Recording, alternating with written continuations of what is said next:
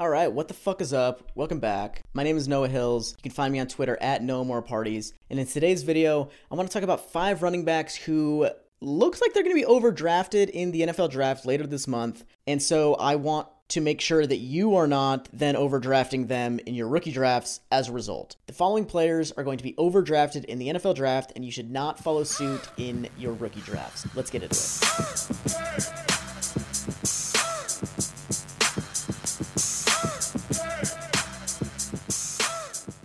As of now, Grinding the Mocks has 14 running backs who are currently being mocked as we should expect them to be drafted, which would be very low. In the last 5 years, an average of 21.6 running backs have been drafted per year, and the lowest amount of running backs drafted in a draft in the last 5 years was 19, which happened in both 2020 and 2021. So you've seen a little bit of a downward trend, but it would be a large drop off to 14. And the strength of this draft class is its depth. We don't have, this isn't one of those classes where you have Saquon Barkley, Nick Chubb, Darius guys. We don't have a bunch of these elite dudes at the top. We've got, Breece Hall is probably number one. And then we got some decent players. And then we've got a bunch of guys who are role players, solid NFL dudes, maybe not fantasy contributors, but guys who should be drafted and make NFL teams. And if only 4 of them are selected, I would be shocked. Having said that, there are only 14 right now. And the rules for this video is I'm not going to be talking about anybody who's being mocked 5th round or later. Even if I don't think you're any good, whatever. If you're taken in the 6th round, you're probably not overdrafted. And I think this is helpful because draft capital obviously matters. We want the convergence of talent and draft capital, talent and opportunity for fantasy assets. And 3rd round Isaiah Spiller is a more attractive fantasy asset than 6th round Isaiah Spiller, given the opportunity baked in with that draft capital. But he's still the same player either way. He didn't become a better player overnight in the event that he gets taken in the 3rd round versus the 6th round. So I want to keep in mind the talent level of these players in the context of their draft capital, because if you're treating 3rd round Darrington Evans as if he should carry the same performance expectations as 3rd round David Montgomery or 3rd round David Johnson, number 1, you're being dumb. Number 2, you're just voluntarily forfeiting value that you could have by paying attention to how good players are rather than just being spoon-fed what the NFL thinks. So with that in mind, the number 1 guy I want to talk about is Jerome Ford, who is kind of on the 4th, 5th round line right now. His expected draft position right now is 138.5, which I haven't looked into where compensatory picks fall out and if that would be 4th round or 5th round this year. It's usually on that line, but he's going right around pick 140 in the mocks, RB10 in this class right now, and he would be drafted that highly because he's an athletic big play runner with solid production. He ran a 4.46 in the 40, which is 74th percentile. His flying 20, which is just the last 20 yards of the 40-yard dash, hypothetically that's your top speed, it was actually a 79th percentile number, so it's even faster than his 40 was. And he was a productive dude. This last year at Cincinnati, his only year as the starter, he had a 31% dominator rating, which is in the 73rd percentile for 4th-year guys. On a Cincinnati team that went 13-1, finished 4th in the country. He had 1,500 yards, 20 touchdowns on a good team. And he's a dynamic runner. He forced 0.29 missed tackles per attempt in his college career, which is in the 88th percentile. And as an open field guy, he converted 37% of his 10-yard runs into 20-yard runs, which is in the 76th percentile. So he's got some juice. So why would he be overdrafted in the late 4th round? Number 1, he's a tweener. And what that means is we want our running backs to fit into established, defined roles. And, obviously we'd like everyone to be David Johnson or Le'Veon Bell or Todd Gurley, where they're big, athletic, catch passes, can run the ball well, we're productive. Obviously we want all of that, but not everybody has that. And so if you're undersized, we want you to be fast and catch passes, so you can be a satellite back. If you're a big dude and you don't catch passes, we want you to run the ball effectively. And Jerome Ford is neither big or a good pass catcher. He had a 20th percentile target share in college. He was fairly efficient on the targets he did get, 77th percentile yards per target. I think he's got decent hands, but he wasn't used very dynamically. The degree of difficulty on his receptions, on his targets, was not very high. And so I don't know that he's a complete liability in the passing game. I think he's fine, but as a slightly undersized running back at 5'10.5", 210 pounds, you'd like that guy to be able to contribute in the passing game to a positive degree, not just to a not negative degree. And the other guys at that size are the other successful guys at that size are Dalvin Cook, Miles Sanders, Tony Pollard, Kenyon Drake. These are undersized running backs, fairly thin frames, but those guys all catch passes, something that Jerome Ford just isn't great at. Like I said, he's fine. I don't think it's a strength of his game. And to add to that, he's also kind of a boom bust runner. He had positive overall efficiency in college, a 118% box adjusted efficiency rating, which is in the 58th percentile, kind of indicating that, like, given the box counts that he's seeing, he's producing more per touch than the other guys on his team are. He's good there. But his relative success rate, which looks at, like, how often is he producing positive outcomes on his carries, not using an average, but, like, it's a rate stat, a consistency stat. How often is he navigating the line of scrimmage well, gaining a requisite amount of yards given down and distance? He was just bad there. For his career, negative 5% relative success rate, 13th percentile. And even just looking at when he was at Cincinnati, you know, he started his career at Alabama, playing with some really talented guys. Just in this last year at Cincinnati, as the lead back, negative 1.8% relative success rate, 27th percentile. And like I said before, he's creating big plays at a high rate. He's good in the open field. He's breaking tackles. But on a play-to-play basis, he's not succeeding consistently relative to his teammates. You don't really want to see that. So I think given his frame, given his lack of pass catching, like, ability, given that he's a boom-bust runner, he's kind of a Chuba Hubbard type, sort of a Jeremy Langford type guy. If he goes in the 5th round, goes in the 4th round, like, whatever, I'm probably not touching him close to that value in rookie drafts. The next guy I want to talk about is, who is it? Brian Robinson. Next guy I want to talk about is Brian Robinson, who's currently being mocked at the 123 spot in the mock drafts, which would be in the 4th round as the RB8 in this class. And he's going to be drafted that high or higher. I wouldn't be surprised to see him creep up into the 3rd round because he's big, fast, he's got a 3-down skill set, and he went to Alabama. And all of those things sound great. He is almost 6'2", 224, 4.53 speed. That's an 85th percentile speed score. 3-down skill set. He had 35 receptions last year at Alabama. And I think he's a solid runner. He's a good, like, instinctive runner. I think kind of the opposite of Jerome Ford. He's not a big play guy, but in, like, navigating the line of scrimmage, you know, displaying vision and, you know, picking the right holes and things like that. He had a 5.4% relative success rate, which is in the 78th percentile. And at Alabama, you know, obviously, maybe the best program in the country, 1,600 yards, 16 touchdowns this last year, solid production. So why would he be overdrafted in the 3rd or 4th round? He's simply not that good. Like, bird's eye view, he looks nice. Big, fast, catches passes, was productive, checks all the boxes. His athleticism, I think, though, is pretty fraudulent.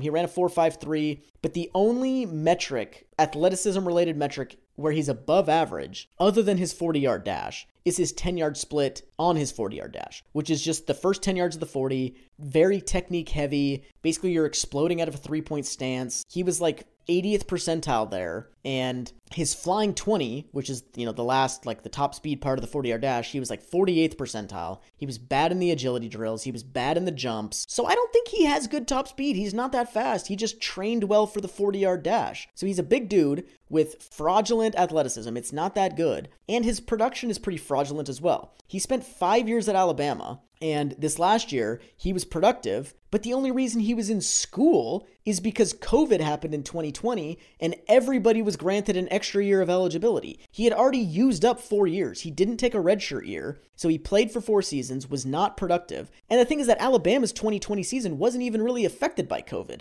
They played 13 games still. He wasn't at one of these programs that played like a 4-game schedule and just got fucked. He played a full schedule in 2020, was gifted an extra year of eligibility and able to come back, was good as the lead back at Alabama, although his dominator rating is only in the 48th percentile. It's not like he was super dominant. But raw production numbers, solid. But, like, how many dudes in the past have, like, done nothing at solid programs for 4 years and, like, hypothetically would have been good in their 5th year if they had received a 5th year and then been able to come back as the starting running back after they're, like, older and more experienced than literally anybody else? Like, the only time when Brian Robinson was a good college football player was during a season that most college football players don't even get the opportunity to have. So why should I be impressed? He also doesn't really have juice as a runner. Again, the opposite of Jerome Ford. Jerome Ford is creating plays in the open field. Brian Robinson's not doing that at all. 13.6% breakaway conversion rate, 2nd percentile,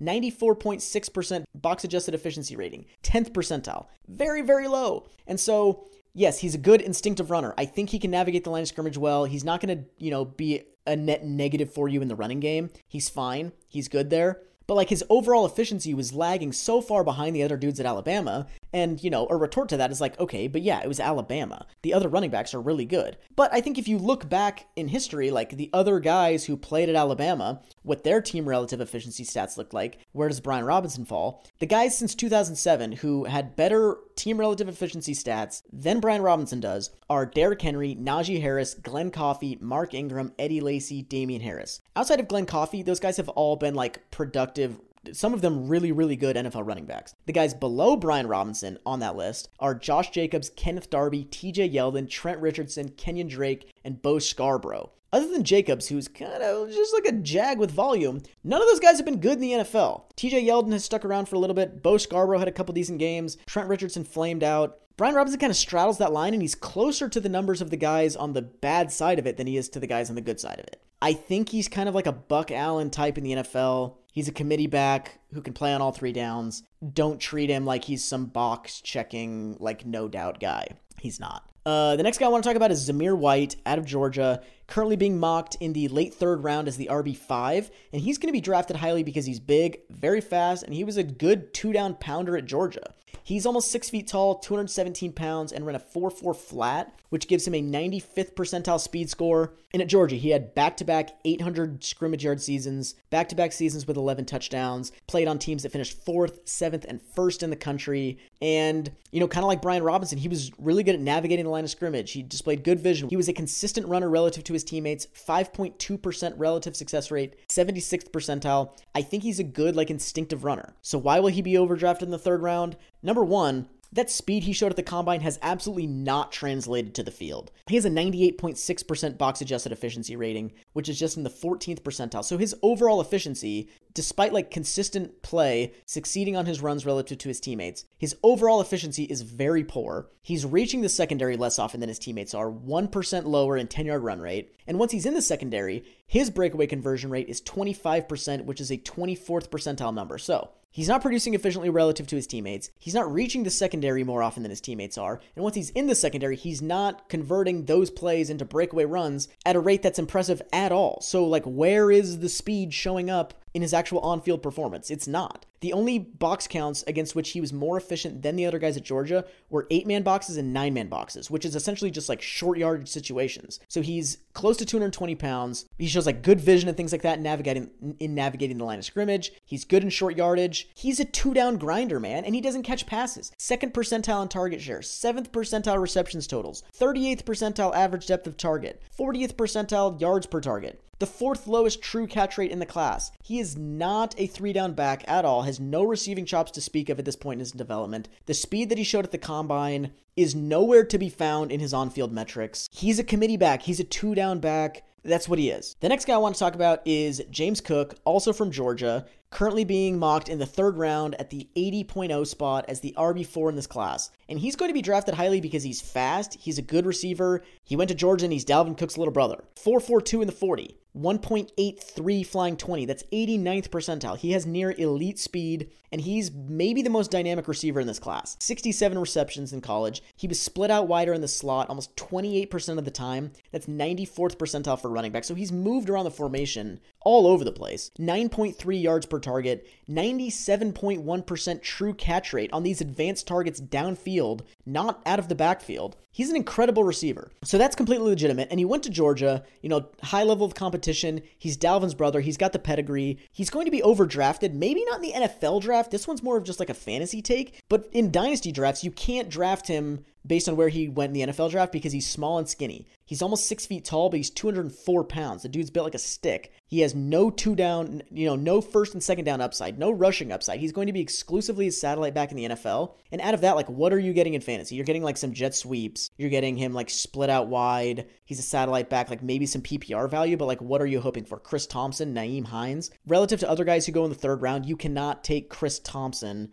at the, you know, 206 in a fantasy draft. Don't do it. The last guy I want to talk about is Isaiah Spiller out of Texas A&M, currently being mocked at the 79.2 spot in the third round and as the RB3 in this class. And he'll be drafted highly because he's got good size, he's got pass-catching chops, he's got production in the SEC, and he's got the tape. Ooh, baby, the tape is so nice with Isaiah Spiller. He's 6 foot, 217. He got 74 passes in college. That's 84th percentile. He had a 60th percentile target share, 63rd percentile average depth of target. So he's catching passes downfield. He's catching a lot of them. He's involved in the passing game. And production in the SEC, he broke out as an 18-year-old true freshman on a team that went 8-4. And then he's got 3 straight seasons with 1,000 scrimmage yards, 20 receptions on solid teams in the SEC. And the tape, man, you gotta watch the tape. Type in Isaiah Spiller versus on YouTube and cream yourself over this man's tape. He's going to be overdrafted in the third round because he's a historically inefficient runner. His 93.2% box-adjusted efficiency rating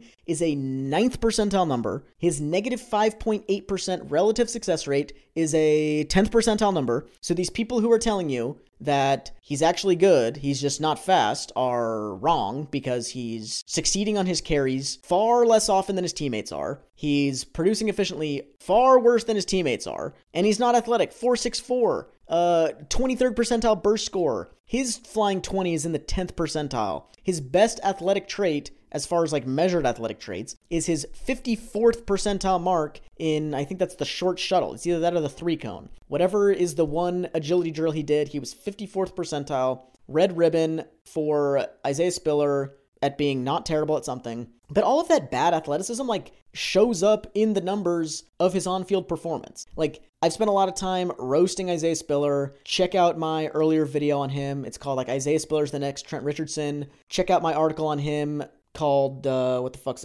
My Comprehensive Take on Isaiah Spiller. Find me on Twitter, @NoMoreParties. Stuff is there. I'm the man who took down Isaiah Spiller. From, like, a physical standpoint, he's Darius Gumbawale, he's Alfred Blue, he's Mike Davis. Those are the most successful guys among his, like, top 10 physical comps, like athleticism, body type. Those are the best ones. Gumbawale, Blue, Davis. Those dudes suck. And he's, like, the calling card for Isaiah Spiller is that he's a good receiver. Like, even if you, like, a lot of the film guys now, a lot of these dudes who are all over Isaiah Spiller are like, okay, he might not be an efficient runner, but he's, like, big and he's got, like, 3-down ability. So they've conceded that he might not be a good runner at this point, but they're hanging on to this, like, big 3-down ability thing. And despite good volume, I don't even know that I'm willing to say he's that good of a receiver. 24th percentile yards per reception, 40th percentile yards per target, 54th percentile catch rate, which is okay, but his true catch rate, just looking at targets that are catchable, 25 out of 38 in this class. So he's below average in this class. I don't have true catch rate for, like, historical prospects, but